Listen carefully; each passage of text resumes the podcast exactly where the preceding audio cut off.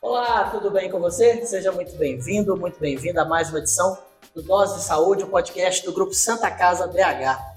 Você está nos ouvindo pelo YouTube? Não deixe de se inscrever no canal da Santa Casa BH e ativar o sininho das notificações para ficar por dentro de tudo. Se você está acompanhando aí pelo Spotify, pelo Deezer, pelo Google Podcasts, não deixe de conferir youtube.com/barra Santa Casa BH. Já faz um tempo que os seriados médicos fazem muito sucesso no mundo inteiro, não é mesmo? Quem que nunca assistiu aí o Grey's Anatomy, o Plantão Médico, Dr. House, Good Doctor, entre outros. Sabe qual é o ingrediente que faz essas produções serem um grande sucesso? O lado humano dos profissionais. Então, se você curte esse tipo de conteúdo, você não pode perder essa edição do Dose de Saúde. Dose de Saúde, um podcast produzido pelo grupo Santa Casa BH. Bom, e para saber como é de fato o trabalho dos profissionais de saúde dentro de uma unidade hospitalar, Hoje nós recebemos três profissionais da Santa Casa BH. Eu tenho aqui ao meu lado a doutora Fernanda Caputo Gomes, que é intensivista da Santa Casa BH. Tudo bem, doutora? Tudo Quanto bem, tempo de Santa Casa? Eu tenho 17 anos de Santa Casa. Quero agradecer muito o convite de poder estar aqui hoje, falando um pouquinho para vocês, tá? desse assunto que eu gosto bastante. É, espero que vocês também aproveitem bastante esse podcast, que a gente tem para passar algumas informações e passar um pouco desse sentimento da nossa vivência aí como profissionais da área de saúde, como médicos. Que bacana, doutora. Bom, nós temos aqui também o doutor José Mariano Sales Alves Júnior. Tudo bem, doutor? Tudo ótimo. Prazer tê-lo aqui, doutor. Prazer, prazer é meu. Felicidade, alegria de estar nesse grupo, nesse encontro, para nós compartilharmos as nossas histórias aqui nesse, nessa celebração do Dia do Médico. Muito obrigado. E hoje completa aqui o nosso time no Dose de Saúde o Dr. Igor Cruz, que é especialista em clínica médica e faz residência em cardiologia na Santa Casa BH. Tudo bem, doutor? Tudo ótimo. Me honro muito com o convite de estar perto de pessoas tão ímpares aí na Santa Casa. Agradeço muito. Que legal. Bom, eu vou começar com a pergunta lá da que eu mencionei na abertura, né? Séries médicas. Alguém aqui gosta desse tipo de produção? Aquilo ali é tudo ficção? Como é que é? Ah, eu gosto bastante, assim, desde da adolescência, assim, eu, sigo e até me inspiro em algumas coisas da série, sabe? Assim, o, contato humano que eles têm com o paciente, mas assim, a gente estava até conversando, esse contato humano, assim, ele é muito importante, a gente vê muitas coisas nas séries é, que a gente faz com os pacientes, mas a gente está um pouquinho fora, assim, não é muito nossa realidade ainda, né? Mas eu, eu gosto bastante do E você, doutor? É do tipo que curte é, essas curto, ficções? Curto e, e eu tenho bem mais de 60 anos e na minha infância, né, nos anos 60 eu já assisti uh, seriados que talvez aqui alguém possa se lembrar de Dr. Kildare. Era um seriado que passava na, na televisão ainda em preto e branco e contava as histórias e as experiências ah, de médicos nos Estados Unidos. Isso hoje está colorido, está mais intenso, está mais tecnológico, né? mais utópico, nem sempre o que se apresenta ali é, é, é, a realidade nossa do, do dia a dia, mas é sempre um, um ensinamento, né? é sempre uma, uma experiência transferida, é sempre uma vivência do nosso universo para o público leigo, para o público é, geral, né, que está nos escutando aí. Doutor, já te falei que você me lembra muito um, um ator aí que está fazendo muito sucesso, né?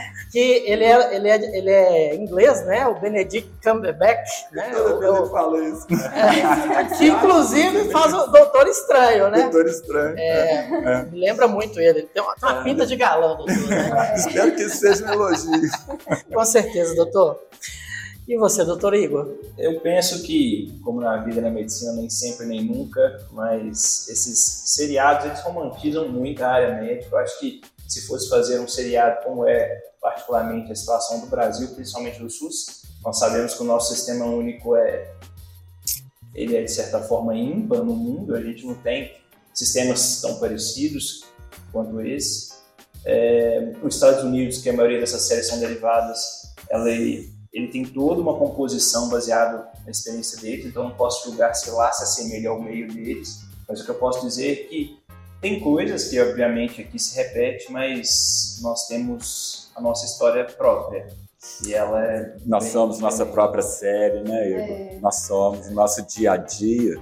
Exato. Ele bem poderia uh, uh, produzir um seriado com as nossas histórias, nossos fracassos, nossas, nossos, nossas, nossos bons sucessos, nossas né? lutas, nossas lutas. Isso. isso tudo é um nós conhecemos bem esse né? seriado né? é. é. na carne. E aqui dentro da Santa Casa, tanta gente circulando, né, doutor? Os, vocês próprios, como profissionais, têm as histórias de vocês. Imagina quantas histórias não acontecem aqui com pacientes, com familiares, né? Pessoas que têm um, um, um drama particular ali, né, doutor? Às vezes moram longe e tem que ficar aqui acompanhando o ente querido, né? Não tem como ir para casa e deixar a família em casa. Uhum. Bom, eu queria saber de vocês é, o que, que levou vocês a serem médicos, ao escolher essa profissão. Eu sei que muitas vezes é, a influência dos pais conta muito, né, nessa profissão. Uhum. Assim, eu lá em casa ninguém é médico, né? Eu fui a única que escolhi medicina. E eu costumo brincar o seguinte, que nem parece que nem fui eu que escolhi a medicina, a medicina me escolheu. Sabe? Desde novinha eu me interesso pela área da saúde. E assim, eu lembro que quando a gente ia viajar, tinha algum acidente na estrada, eu pedi meu pai para parar, né? Eu tinha 12 anos, 13 anos de idade. E assim, eu sabia que eu não ia conseguir fazer nada ali, né, ainda com 12, 13 anos. Mas com aquele sentimento de querer ajudar, sabe? Então, me levou a fazer medicina foi mais esse sentimento de querer ajudar as pessoas, né? Eu acho que foi mais isso. E assim, medicina é uma doação mesmo, né? E eu admiro muito a profissão, assim, apesar das lutas, né, que a gente vem falando aí no dia a dia, apesar disso tudo é muito gratificante. Você, doutor Igor? É, eu, para ser bem sincero em relação até a doutora Fernanda falou, o meu foi bem diferente. Na minha, na minha circunstância também era o primeiro médico, talvez o segundo, eu e meu primo, meu primo estava entrando na faculdade, quando eu optei por fazer o vestibular de medicina, mas na minha situação foi um pouco diferente porque é um desejo, é uma vontade que muda a cada dia e a vontade de fazê-la também tem que se renovar para mim todos os dias. Porque cada dia teve um gatilho, um, uma, uma chama. Inicialmente foi, foi racionalmente pensado, do tipo financeiro, a opinião da família. E para quem não conhece a medicina antes da medicina, como eu acho que a maioria das pessoas, pelo menos eu não tinha vivência na família ou alguém perto, eu fui encontrar a medicina, a medicina que eu sigo hoje, que eu sigo diariamente, é, ao longo do curso. O sentimento, sem dúvida, fraternal e de ajudar é algo mágico que, que nos cativa e, e renova nossas forças diariamente. Mas esse não foi um sentimento que me veio do dia para a noite. Eu fui entendendo, assim como eu também fui me entendendo como ser humano, quanto pessoa, e tendo empatia cada dia mais com o sofrimento. E nisso eu busquei minha força e hoje, sem dúvida, eu sei que eu faço medicina pelo outro não tanto por mim, porque eu acho que estar trabalhando no SUS, estar trabalhando numa instituição como a Santa Casa, fala já muito sobre você quanto médico. E tenho certeza que nós, quanto profissionais, ao estarmos nesse perfil de Santa Casa, vemos que nós não estamos aqui só por dinheiro, nós não estamos aqui só pela, pela glória, nós estamos aqui também pelo que a Santa Casa dá de melhor, que é poder ajudar coisa bonita, né, de ouvir, especialmente assim, eu, eu que não sou médico, ouvir isso de uma pessoa tão jovem que tá fazendo, que, é médico, né, é muito bom ouvir é isso, né. Doutor, você. Bom, agora você vai escutar a mesma história de um velho.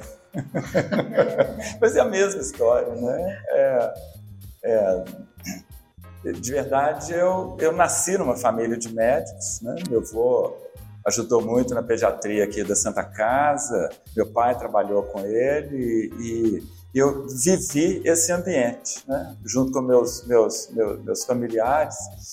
Eu era menino e os assistia, atendendo o telefone a pacientes com seus problemas, e naquele, naquele diálogo eu captava, é claro, o lado das orientações e as perguntas e as respostas, e isso tudo de uma, de uma forma é, sutil, mas constante, ela se, se infiltra né, na nossa mente, no nosso coração.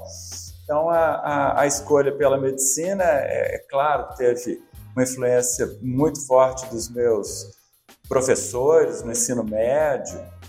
Isso tudo uh, convergiu para a escolha. Né? A família, esse ambiente, eu era menino. Vou contar para vocês aqui uma coisa que hoje seria impensável. Mas eu era menino, meu irmão e eu, e meu pai, que trabalhava na Santa Casa, sensibilizado com a realidade de algumas crianças que vinham do interior e aqui na Santa Casa permaneciam por semanas a fio, ele as trazia para passar o fim de semana, partes da semana conosco, especialmente durante as férias, de modo que nós ali no terreiro, no quintal, nós brincávamos com essas crianças com doenças crônicas já controladas e com segurança suficiente para eles passarem conosco alguns dias em, em casa, debaixo da árvore de jabuticaba e do, do, do quintal, era uma alegria para eles. Isso tudo uh, conta como memória e, num certo sentido, como enraizamento pela, pela escolha. Você vê que são coisas, são coisas primárias, né? são coisas primitivas na formação de nós todos, assim como do Igor, da Fernanda, e na, na verdade para quase toda a profissão, né? As influências da família, seja para o futuro pedreiro, para o futuro torneiro mecânico, para quem quer que seja, essas influências, os exemplos da família são sempre uma inspiração, né? Bom, e que conselhos que vocês podem dar para quem está pensando em fazer medicina ou está começando o curso de medicina? É, eu acho assim, é, pessoa que está fazendo, é, esco tá escolhendo essa profissão, né, de medicina, ela tem que se dedicar muito, né, tem que gostar da profissão e esse sentimento de querer ajudar, né, eu incentivo muito porque assim é uma coisa que eu não me arrependo, é uma área que é uma profissão que eu faria de novo. Então eu gosto bastante, apesar, né, sempre tem alguma coisinha ou outra, os prós e os contras, né? Mas é, é uma profissão que eu faria de novo. E eu aconselho assim, se é uma coisa que gosta, né? Se é empenhar e ir, em frente. Doutor Mariano. É, eu tenho a oportunidade de, de realizar na faculdade, onde eu trabalho, uma disciplina chamada mentoria. E eu sou aí o, o, uma espécie de padrinho, de conselheiro de uh, um médico próximo desses, desses jovens calouros, e isso tem me rendido nos últimos dois, três anos uma experiência de diálogo com eles muito, muito rica. Eu achava que eu ia levar para eles a minha experiência e eu tenho a oportunidade de reviver e renovar e revisitar a minha própria história é, de vida regularmente. E sempre nas discussões surge o, o tema da, da, né, da, do aspecto glamuroso, glorioso e, e, e elitista, num certo sentido, uh, do exercício da medicina. E, e, é óbvio que isso tem se modificado nos últimos anos, né, em função de uh, uh, renovação, né, eu diria inovações de políticas de ensino faculdades uh, se espalharam Brasil afora, né? a maioria com uma, uma boa qualidade de ensino, e com isso a formação de, de novos médicos também vem se ampliando.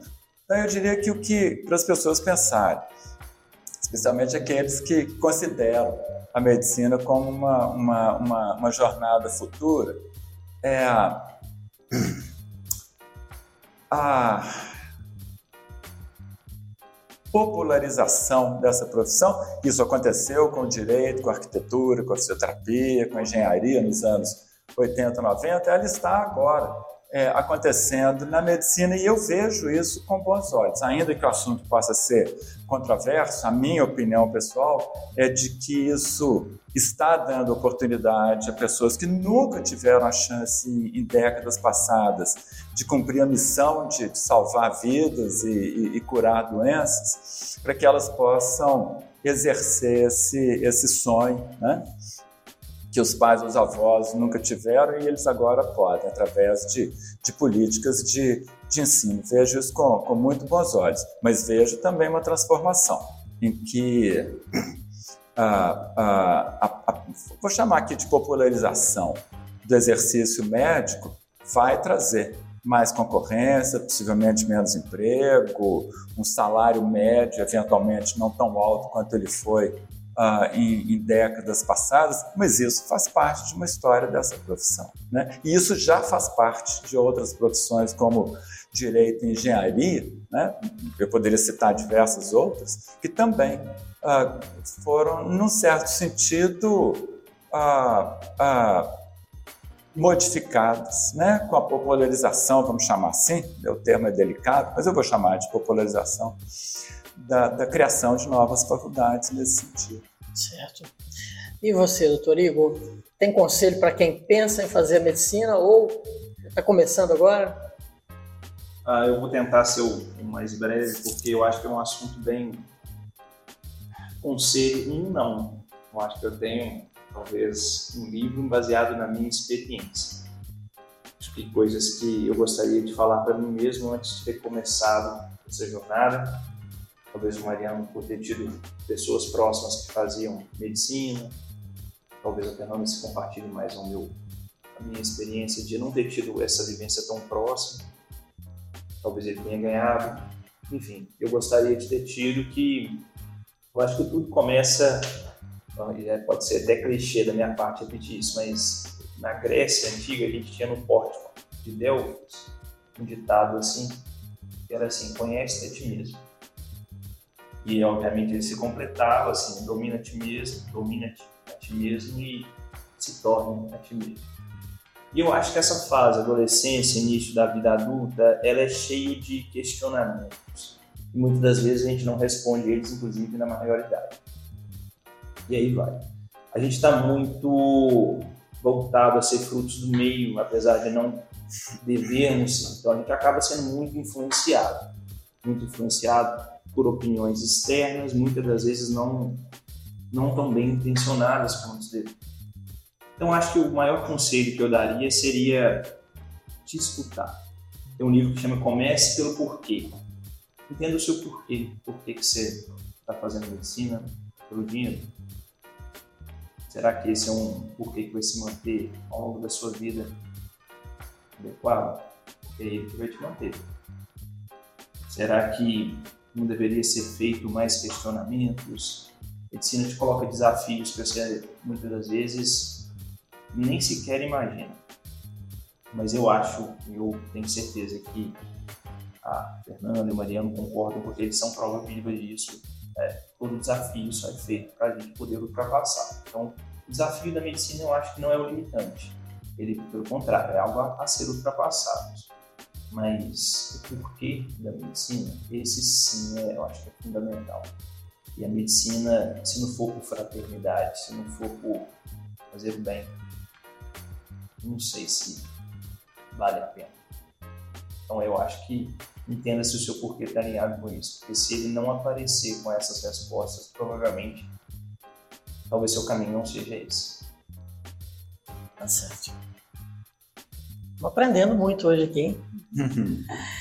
É, bom, na faculdade de medicina, é, vocês tiveram colegas, no caso do doutor Mariano, colegas e alunos que desistiram por conta da pressão ou pelo simples fato, às vezes, de não conseguir lidar com, com, com sangue mesmo, esse tipo de coisa ocorre mesmo durante a vida acadêmica? Sim, eu tive alguns colegas que desistiram, mas assim, como né, o Igor falou, a gente é, muitas vezes entra na atividade muito jovens, né? Então a gente ainda não, não tem aquela maturidade, né? E a pressão, querendo ou não, no curso de medicina já começa com uma pressão muito grande. Então, muitas vezes, é, eles acham que é uma realidade, na hora que vai ali para a prática é outra realidade. Então, eu tive alguns colegas poucos, mas tive que desistiram mesmo, assim, na aula de anatomia, de dar conta, né, de olhar o outro. Então, mas foram poucos, mas eu tive, vivenciei alguns. É comum, doutor? Eu diria que é tão comum quanto em qualquer outra profissão, seja ela da área técnica, seja ela da, da graduação universitária, o, o impacto né, ele, é, ele é pesado. Uh, muitos, muitos uh, jovens estudantes de medicina, eles migram de um ambiente protegido, abrigado do ensino médio e caem nesse universo da, das faculdades, uh, nem sempre adequadamente preparados e nem sempre adequadamente acolhidos para essa, para essa transformação, para essa transição. E, e, eu não tenho dúvida de que, assim como na medicina, na arquitetura, no direito, cursos técnicos, todos eles têm um, um percentual provavelmente pequeno de, de alguns candidatos que não levarão adiante a, a jornada e né, né, pegando o que o doutor Igor falou, é, e eu diria inclusive adequadamente, corretamente. Ele se encontrou, ele se viu, ele se conheceu e ele é, é capaz de dar um passo atrás, até porque de vez em quando nós precisamos dar um passo atrás para poder seguir adiante com outras escolhas renovadas. Né? Então eu, eu vejo isso como certa uma certa normalidade. Né? É verdade, o curso é pesado, a carga horária desses, desses, uh, desses primeiros anos, em especial, ela é às vezes massacrante. Né? Existe aí um índice de depressão e, e risco de suicídios uh, uh, mais preocupante, né? mas eles existem em todas as áreas. Eu acho que não consigo nem completar em cima de que os dois falaram, que eu acho que foram bem, bem assim, abrangentes nessas respostas. A gente, nós, quanto médicos, como estudantes de medicina, nós temos muito motivo, muitos motivos para desistirmos, para repensarmos. E assim, como eles disseram, é algo normal, como a Mariana disse, é até esperado, toda a área, mesmo não médica. Contudo, e como a Fernanda também disse, tem seus vamos falar assim, suas intempéries, que são características, você já entra numa faculdade mais exigente do que habitualmente é um curso integral, uhum. né, como poucos cursos o são, é, há essas exigências. Mas, para complementar, eu queria colocar que é, eu tenho a impressão que as pessoas vêm a. Quando eu digo pessoas, eu me incluo nisso porque essa opinião minha agora não é a mesma de alguns anos atrás.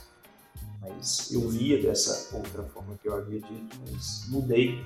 Eu acho que as pessoas ela, elas têm a impressão de que desistir é um erro, é algo que não se deve cometer. Parece que está eu estou errando. E muitas das vezes é um acerto. Tem gente que tem outros caminhos e a medicina pode não ser eles. Então eu acho que assim, se a pessoa tem convicção que os motivos da desistência foram motivos relacionados ao seu propósito de vida, ao seu ou por um argumento realmente válido do ponto de vista interno, eu incentivo a pessoa a desistir, porque isso é um acerto. Ela vai se achar. Se encontrar em outro caminho, né? Um caminho provavelmente lhe convém mais. É verdade. Bom, doutor Mariano, e depois do Google, como é que foi ser médico depois do Google? Hoje deve chegar de pais, né, principalmente você que é neonatologista, deve chegar muitos pais já com diagnósticos feitos e, e, e, e com receita médica, né? É, a, a, a, era da, da hiperinformação, seja ela através do Google ou de qualquer outra uh, fonte de informação, ela é bem-vinda. Né? Que bom que o leigo, que bom que a informação ela está aí à disposição de todos. É claro que é preciso filtrar o que, que é informação de, de qualidade, e esse é um trabalho nosso, né, de orientar o leigo.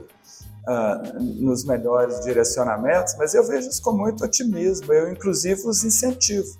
Uh, posso dar um exemplo? O, o, o bebê que nasceu mal formado e tem todos os sinais de uma determinada síndrome, eu com frequência recomendo pais a procurar sites confiáveis, uh, grupos de pais, inclusive, que tratam daquele problema para que eles possam, paralelamente às nossas conversas, também com essas leituras ou vídeos, se orientar a respeito de uma, de uma realidade que está aí né, e que eles vão enfrentar e nós vamos ajudar e que pode trazer benefício não só na relação médico-paciente, mas especialmente no cuidado daquele paciente, seja ele adulto ou, ou no caso uh, citado aqui de um, de um recém-nascido mal formado. Então vejo com, com, repito, com otimismo e serenidade.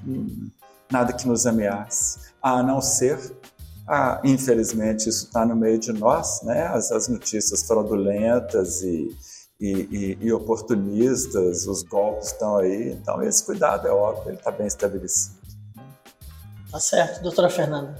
Eu acho que, assim, em parte, né, concordo com a doutora Mariana, é, nos ajuda, mas em parte também tem algumas vezes que eu, me preocupa. Porque, da mesma forma que tem informações que são úteis, né, tem algumas informações também que não é totalmente a realidade do paciente ali. Entendeu? Porque o paciente nosso não é um livro. Então, cada um responde de uma certa forma. Então, eu acho assim, tem coisas boas que eles devem seguir realmente, mas tem coisas que a gente tem que tomar muito cuidado. Não é real, não é o que a gente vai ver na hora com o nosso paciente ali mesmo. Ok, doutor Igor. É, refletindo sobre o que o Mariano falou e a Fernanda também, eu, eu vejo exatamente com os olhos do Mariano em relação à questão de ser uma coisa bem-vinda. Eu acho que todas as oportunidades que a tecnologia possa nos trazer, eu acho que o saldo sempre é, é, positivo se a gente souber usar como um meio correto, pegando aquilo que a Fernanda disse. A questão é saber usar em prol daquilo que é eventualmente correto. Eu acho que o médico ele tem um papel decisivo nisso, como o Mariano também já havia colocado, em relação a servir como um entreposto e um filtro, uhum. em tentar ajudar a colher informações que sejam realmente de cunho relevante, de cunho realmente é, positivo ao paciente pessoal mesmo. Só que é importante também, eu acho, que as pessoas entenderem que, como toda área, como toda profissão, como todo ser humano, existem seres humanos bem intencionados e nem tão bem intencionados. E também há colegas médicos da área médica que não necessariamente têm a melhor da intenção em passar informação. Eu acho que o mais importante é a relação médico-paciente ser construída com confiança. É, ela é algo construída, não é algo adquirida. Muitas vezes de prontidão. Então, acho que a gente tem que achar assim, um profissional de confiança. Isso talvez seja mais desafiador é, para uma pessoa buscar essa informação e através desse profissional ela conseguir filtrar aquela informação toda que a todo instante a mídia derruba e, e ela tem acesso em cima dela. Então acho que esse é o grande dilema. E o que é preciso para ser um bom médico, na opinião de vocês? Eu acho que assim, como eu falei no início, né, é uma doação.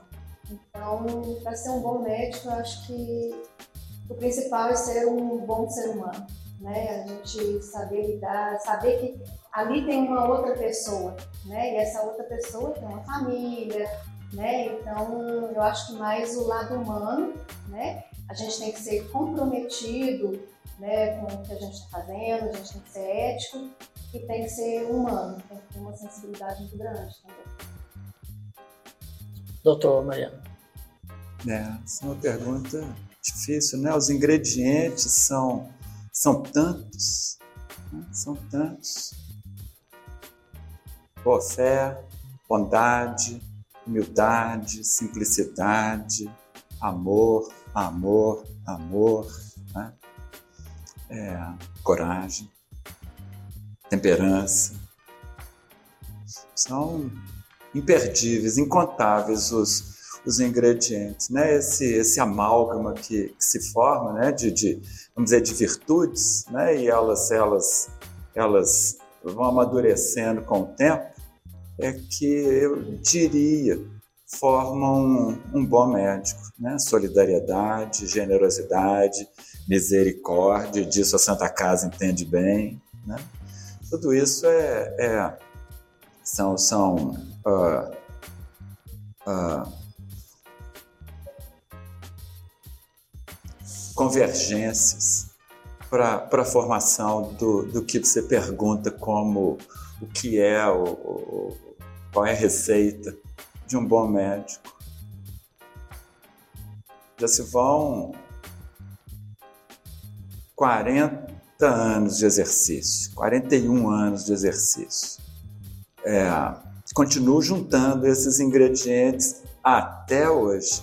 Por isso que eu brinco, eu tô, eu tô, Igor é R4, R5, R4, R4 é, eu brinco com os meus alunos, meus assistentes, R40. Né? R40. Continua aprendendo, né? junto, aprendendo, juntando esses, é, aperfeiçoando né? essas, essas virtudes incontáveis. Aí eu citei possivelmente sete ou oito, mas elas com certeza passam das, das 20 e, e pensar cada uma delas no dia a dia da nossa prática, né? seja com o, com o residente ao lado, o paciente em frente, o aluno em formação. É um, um exercício delicioso dessa, dessa culinária, né? de, de juntar esses ingredientes para a formação do, do que você chama de, de bom médico. É isso. Torigo. É, o nosso código de ética médica, nós temos dentro os princípios que são nossos norteadores, nós temos um que talvez seja super, talvez não, é descrito até pelo Código de Ética Médico como soberano aos demais, que é o princípio da beneficência. Então, dentre o que o Mariano falou e o Fernando também, acho que assim, as virtudes que são incontáveis, é, eu acho que a gente pode colocar elas como um norte. E talvez esse norte seja as virtudes que te levarem para o bem. Em prol disso, são elas que você tem que colocar na sacola. Se vocês não a tiver, buscar desenvolvê-las. Porque o médico, ele é o fruto, ele é a saga do herói, ele é o médico se reinventando, como o Mariano disse, diariamente tentando se aperfeiçoar como ser humano, tá? em prol de ajudar o outro, que é a nossa, o norteador. Bom, o doutor Mariano acabou de falar que eles se consideram o R40, né? R41, né? R41. Eu imagino que até com os próprios residentes, né, doutor? Um exemplo aqui, né, de, de residente que quanta sabedoria, né? É... Só aceita nada aceita. É, é, é, faz parte da humildade. Com certeza, né? Só prático, né? É, o, com o paciente, o médico aprende também? Nós aprendemos o tempo todo e com todo mundo ao redor. Eu aprendo com o aluno. Aluno é um, é um tempo que nós devemos rever, né? Aluno é alguém que não tem luz, né? Eu prefiro o termo, o termo estudante, né? O acadêmico de, de medicina. Eu, eu aprendo com calouros. Primeiro semestre de medicina e ele me faz uma pergunta que eu digo 40 anos, ninguém nunca me fez essa pergunta, que maravilha. Né? É, com colega, com colega mais jovem e, é claro, com o paciente. Eu me lembro muito de uma preceptora na residência que dizia: escute o seu paciente. O seu paciente portador de asma, ele é um professor de asma. E ela estava tão coberta de razão que eu aprendi a respeito de bronquite asmática, todo mundo já ouviu falar dessa doença, com os pacientes portadores de asma, seus pais, era um compêndio, era uma, uma, um ensinamento, aquilo era, era lição viva, né? entre outros, sem dúvida. A gente, a gente aprende, como o doutor Mariano falou, a gente aprende todos os dias, né? com todos os pacientes. Assim, os pacientes mais idosos, a gente aprende até é, sobre vida, nossa né? Senhora. Já viveram mais que a gente. Então a gente, a, a gente pega até questão de vivência mesmo, não só né, ali do ambiente hospitalar, mas questão de vivência mesmo. Então, todos os dias a gente aprende muito, tanto com a doença, com a vivência, é muito interessante. Toligo? Eu concordo muito com o que ele disse. Eu acho que essa aprender com o seu paciente, aprender com, com o ser humano, é, completando aquela frase do código de Deus, conhece a ti mesmo, conhecerás o universo, porque o ser humano ele é, ele é muito rico em conhecimento e ele te traz todas as informações que nós temos hoje são, saíram dos seres humanos. Então, entender o que aquela pessoa tem por trás, a sabedoria que ela traz de vida, que muito é, às vezes muito maior do que muita sabedoria técnico-científica que a gente encontra às vezes na faculdade. Meu pai, por exemplo, era uma pessoa que tem um nível educacional em relação à escola mais limitado, minha mãe também, e eles aprenderam, eles trouxeram da vida. E eu garanto que, que eu trouxe de virtude, eu trouxe deles. E foi através desse conhecimento de vidas e dos meus, eu posso dizer, talvez milhares, não parei para pensar, de pacientes que eu já atendi até hoje. É, então, é insaciável. Quanto mais você quer, eu acho que isso também é um dos grandes combustíveis nossos diariamente. É insaciável a vontade que você tem de aprender com o seu paciente, com aquela doença, com aquela história, com, aquela, com aquele exemplo de vida. Então, seu paciente não deixa de ser uma faculdade diária. O doutor Mariano até adiantou um pouco aqui o meu próximo questionamento, que é a questão de ouvir o paciente. Às vezes é, é, é muito mais importante dar atenção ao paciente, ouvir o relato desse paciente para poder tratá-lo, né, doutora? Com certeza. Sempre que a gente escuta o paciente, a gente consegue muitas vezes chegar a um diagnóstico mais rápido e tratar mais adequadamente esse paciente. Né? Então, assim, é, a gente consegue até conversando com o paciente, escutando ele, pelo tom de voz, às vezes, né? O jeito que ele te conta, a gente consegue entender até o motivo, de onde que vem aquela doença. Então, isso é muito importante, sempre escutar o paciente. Doutor Mariano, como é que você escuta o paciente? Pequenininho assim. É. é. Estou me lembrando aqui uma frase do Saint-Exupéry, do Pequeno Príncipe. Você se lembra? o, o essencial é invisível aos olhos, a gente tem que, que ver com o coração, né? É, não quero ser poético, não, né? nem, nem romântico, mas, mas essa coisa de escutar é, me, me, trouxe essa, essa, essa citação, esse desafio né? de, de, de, de enxergar e escutar também com o coração. E outra coisa que me vem é a, a, a história de que o, lugar do outro é um dos endereços mais difíceis do planeta, né? E, e, e escutar é, é muito se colocar no lugar desta pessoa, né? É, é o sofrimento dele.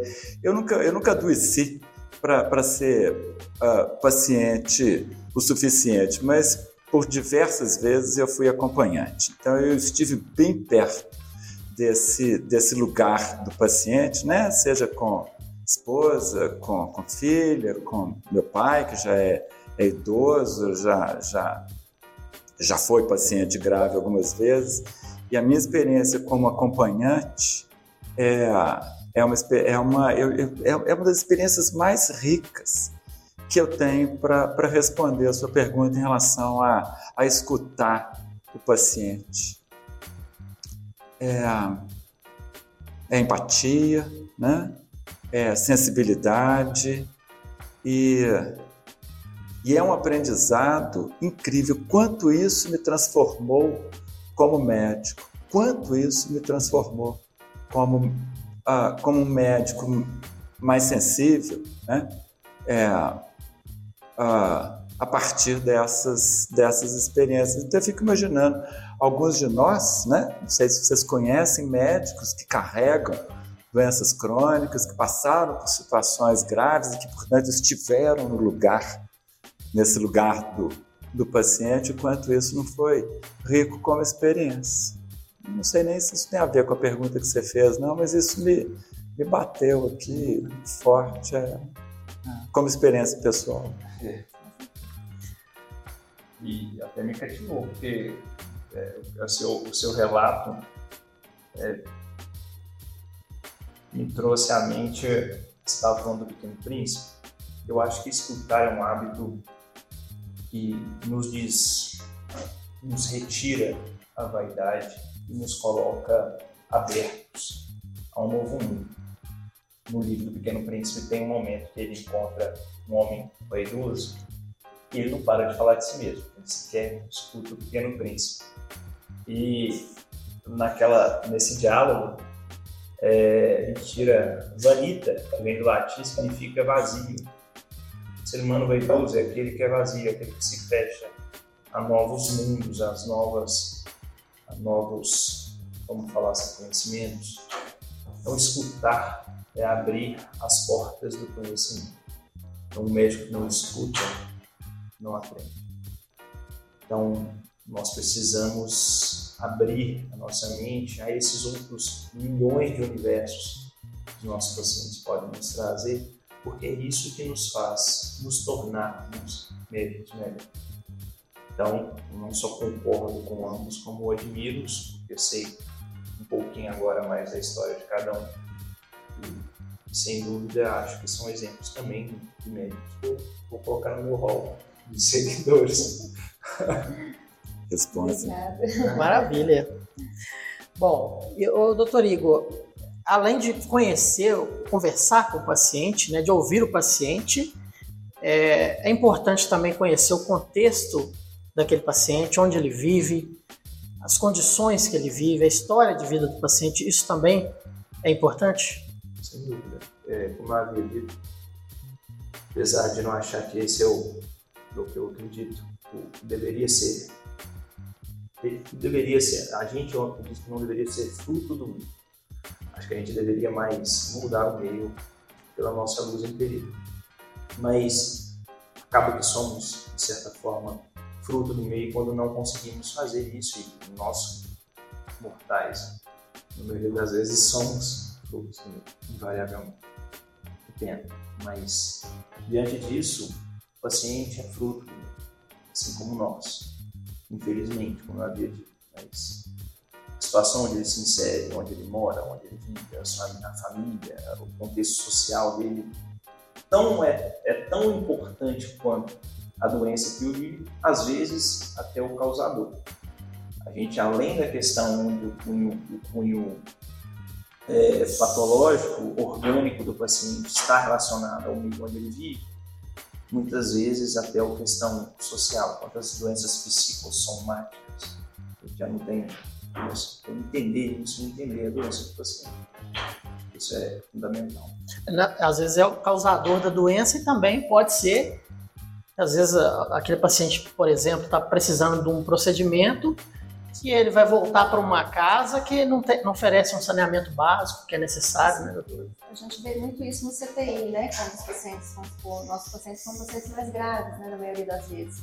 Então, muitos pacientes que vão para hemodiálise, por exemplo, então, eles precisam ter todo um, contexto, assim, um familiar, né, o ambiente tem que ser todo adaptado para esse tipo né, de, de doença, para poder conseguir fazer o tratamento dele. Então, isso é muito importante é, né, para a gente no CTI, com certeza nas outras especialidades também, né? É, saber como é que é o contexto familiar, como é que, como é que, a, como é, que é a vida desse paciente, com, né, inserido na sociedade, isso é muito importante. Esse podcast é produzido pelo grupo Santa Casa BH. Doutor Mariano, a gente falava do, dessa questão de conhecer o contexto né, que vive o paciente. É, é uma, é uma, uma prática no seu dia a dia também profissional, na, na unidade neonatal? É uma obrigação, né? é, uma, é uma necessidade. Uh, num mundo muito, muito corrido, muito apressado, né? de, de produção em escala, isso, infelizmente, às vezes se perde. Então, é, é, esses detalhamentos, esse aprofundamento, esse domínio da informação, ele faz parte de uma, de uma medicina que eu chamo de medicina artesanal. Né? Ela é, ela é do, do ofício, do artesão, do capricho, da, da, do prazer em juntar informações no sentido de, do, do, do melhor conhecimento. Com frequência eu recebo telefonemas para discutir um caso de, de sífilis ou de icterícia, e às vezes é pelo telefone, né, à distância. Eu tenho lá 10 ou 15 perguntas para as quais apenas duas ou três têm respostas. Então eu levo esses colegas a, a pesquisar os outros nove ou dez detalhes da, da história daquele determinado paciente. E sífilis talvez seja um bom uh, uh, substrato para essa discussão, porque cada caso de sífilis no recém-nascido, é, sua mãe, é um caso diferente do outro. Então, dominar, conhecer, provocar, instigar, aprofundar, é, detetives médicos, né? É isso que nós somos. Detetives médicos. É, é, é, curiosidade é, é, um, é outro ingrediente né, nessa, nessa coisa. Bom, e ainda dentro dessa, dessa relação médico-paciente, qual que é a importância da comunicação clara?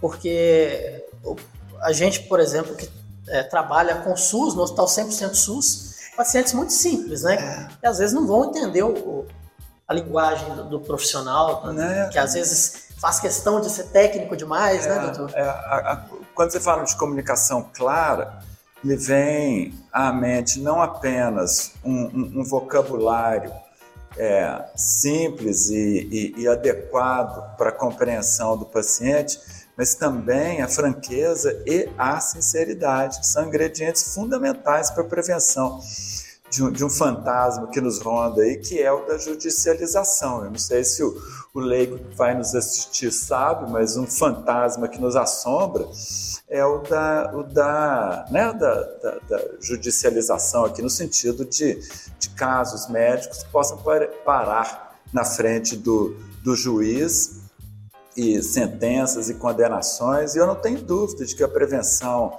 desse tipo de, de uh, situação é a linguagem clara e, e, objetiva, com franqueza, sinceridade, com, com, uh, com proximidade. Né? E, é claro, uh, uma linguagem adequada, isso é óbvio. E você, doutor Igor?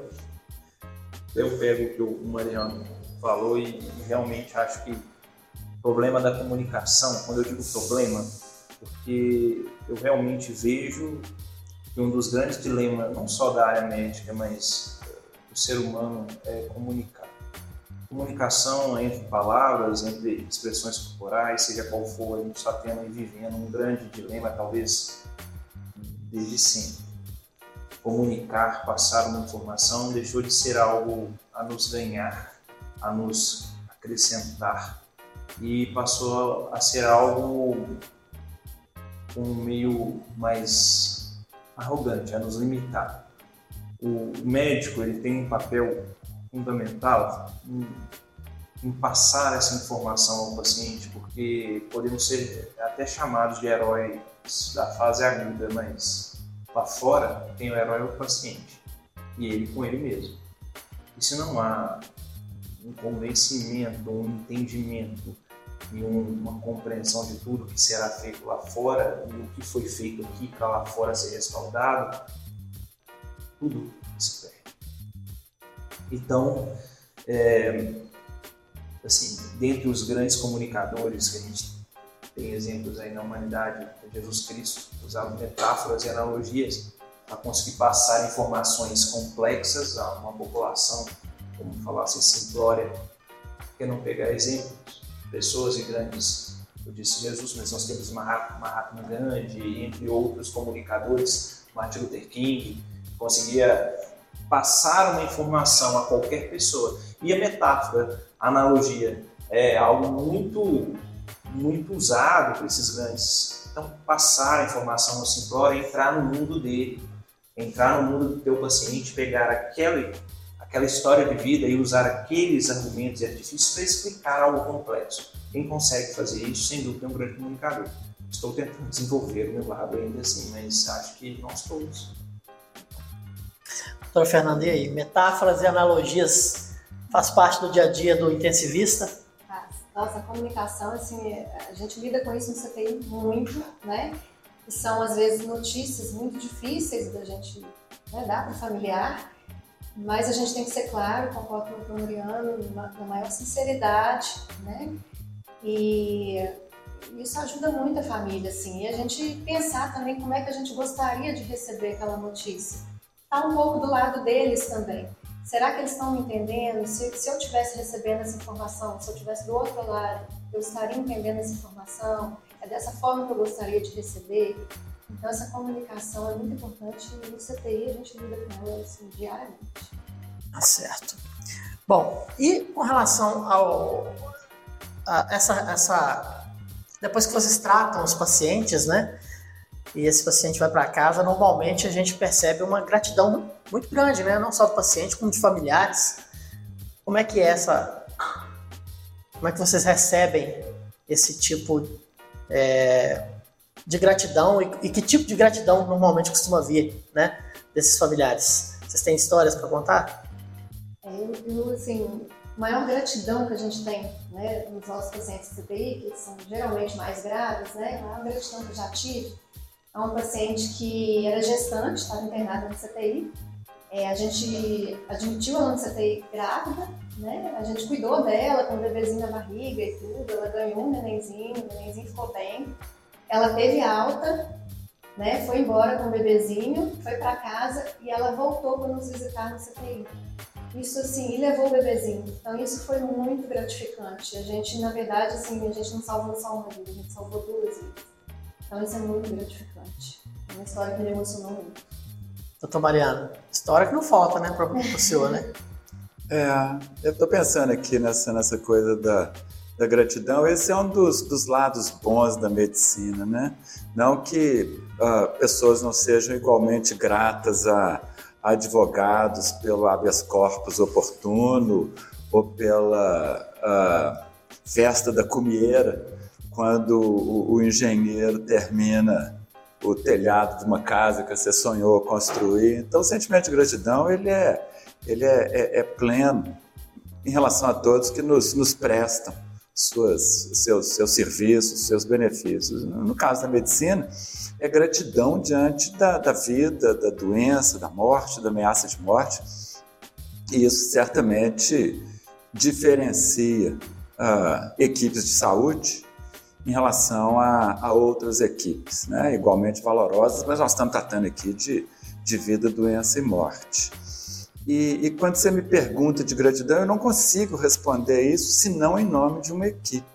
Né? Eu, eu, represento aqui uma equipe de, de, de 40 médicos, outras 40 enfermeiras e enfermeiros e, e fisioterapeutas. Então, é, todos os pacientes que eu tenho o privilégio de acompanhar no ambulatório, e são nenéns que nasceram com 700, 800 gramas, 560 gramas e, e sobreviveram com qualidade de vida a essa ameaça da, da, prematuridade extrema e que eu tenho o privilégio, repito, privilégio de acompanhar Alguns deles têm 8, 9, 10 anos de idade, me ligam uns dias antes, ó, oh, Mariana, tô, aí te tô indo aí te visitar. E termina com um eu te amo, eu sei o que ele está dizendo, compra um presente, estou é, indo aí te visitar, eu sei que você vai me dar um presente. Eu adoro comprar uma, uma mochila, um carrinho, um brinquedo, para quando ele chega na, na consulta, presenteá-lo de verdade, o grato sou eu, né?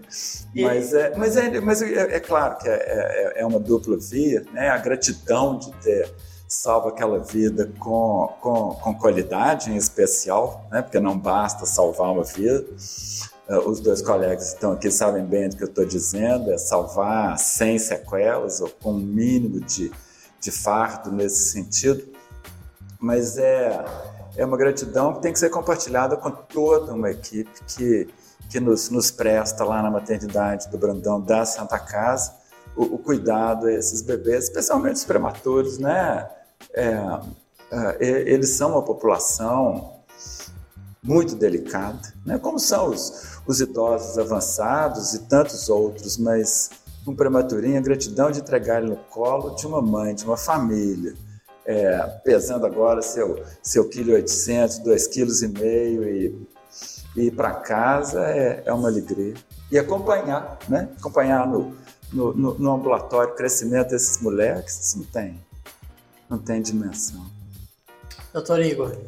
É, assim, eu, eu compartilho a opinião dos meus colegas, está quase redundante isso, mas gratidão é, é algo que permeia toda a carreira do médico. A gratidão quanto poder ajudar, poder ser, de certa forma, parte de uma equipe que ajuda, como o Mariano disse, e a retribuição de conseguir ver aquele paciente que saiu de um sofrimento e nesse momento se sente aliviado. É, igual o Fernando falou, dentre as várias formas dessa paciente que voltou, eu não sei, mas eu também já compartilhei de situações parecidas. É, assim, eu acho que o maior, os maiores gratos somos nós, é, sem dúvida.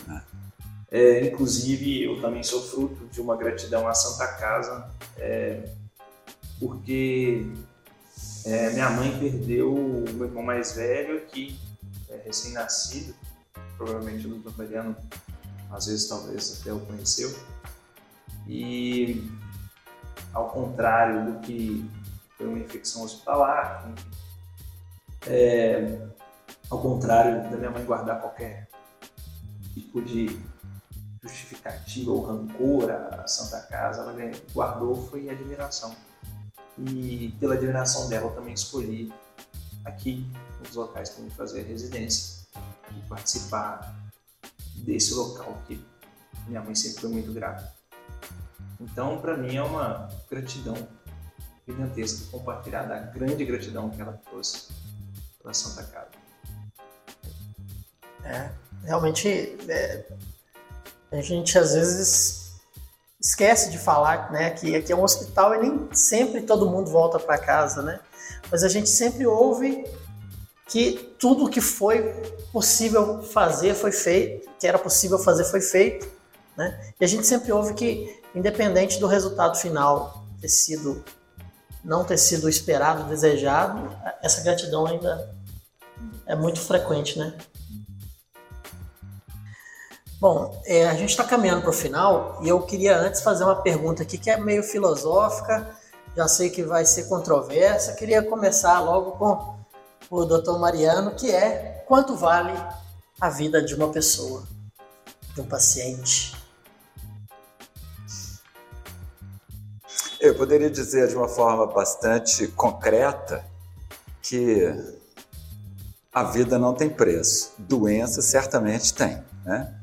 E, e o SUS está aí, soberano, vitorioso, financiando os custos dessas doenças com toda a tecnologia. Santa Casa é o, o porto seguro de, entre outros vários hospitais, mas a Santa Casa certamente é um porto seguro dessa dessa tecnologia, desse capital humano que o, o SUS financia. Então, é, diria para você que vida não tem preço, doença tem. Né? E, e o SUS é uma solução uh, muito nobre para abarcar esses, esses custos. Doutora Fernanda. É, eu concordo com o doutor Mariano. Eu acho que vida não tem custo, né? não tem preço. E assim, a gente, a gente lida com isso todo dia, a gente deixa de fazer um monte de coisa para salvar uma vida, né? Eu tenho duas filhas pequenas, então eu já eu lembro de, às vezes, deixar minhas meninas em casa, falar que meu marido toma conta delas, porque eu tenho que ir para Santa Casa, porque aquele paciente precisa de mim nesse momento. Então, isso não tem preço, né? A gente se arrisca, a gente vai, e a gente se doa para aquilo ali. Doutor Igor? é, é, é redundante de novo falar disso, mas é, Dr. Mariano e a Fernanda disse, vida não tem preço. Nós muitas vezes estamos tendenciosos a colocar um valor monetário ou algo do tipo numa vida. Mas para mim isso é igual comparar preto e branco. É, o valor monetário, algo que foi criado pelo homem, não pode, para mim, ser definido por algo que é sagrado. Para mim, a vida ela tem algo muito maior do que material.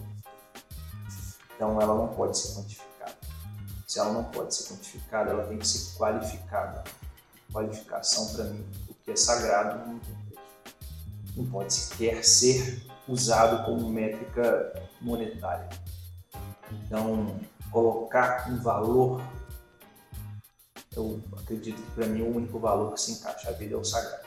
Então, se for diferente desse, para mim está errado. Dia 18 de outubro, dia do médico, de antemão, desejar a vocês parabéns, né? Vocês continuem intrigando esse caminho aí e, e inspirando cada vez mais profissionais, porque hoje foi realmente incrível ouvir as histórias de vocês aqui. E queria deixar o espaço para vocês mandarem um recado final, talvez até um parabéns aí para seus colegas também, falar da luta né, de vocês diária. À vontade. Lembro uma história do Manuelzão, um, um, companheiro de Guimarães Rosa, nas, nas travessias aí do, do sertão, perguntaram a ele quando ele fez 80 anos é, se isso não é, não é muito tempo, não é muita vida, ele diz nem tanto. É, de verdade eu conto é 160, mas 160 anos, Maneuzão, é porque eu conto os dias e as noites. Então, para quem está nos escutando aí, é, vamos celebrar o, o, dia do médico, a noite, todo dia, porque essa é a, é a nossa vida, né? Com alegria, às vezes com dor, com tristeza, com fracassos, mas essa é a nossa vida, esse é o nosso desafio e, e fica aí nosso grande abraço a iniciativa, inclusive, do, do podcast aí, o, o Marquinhos, em nos convidar.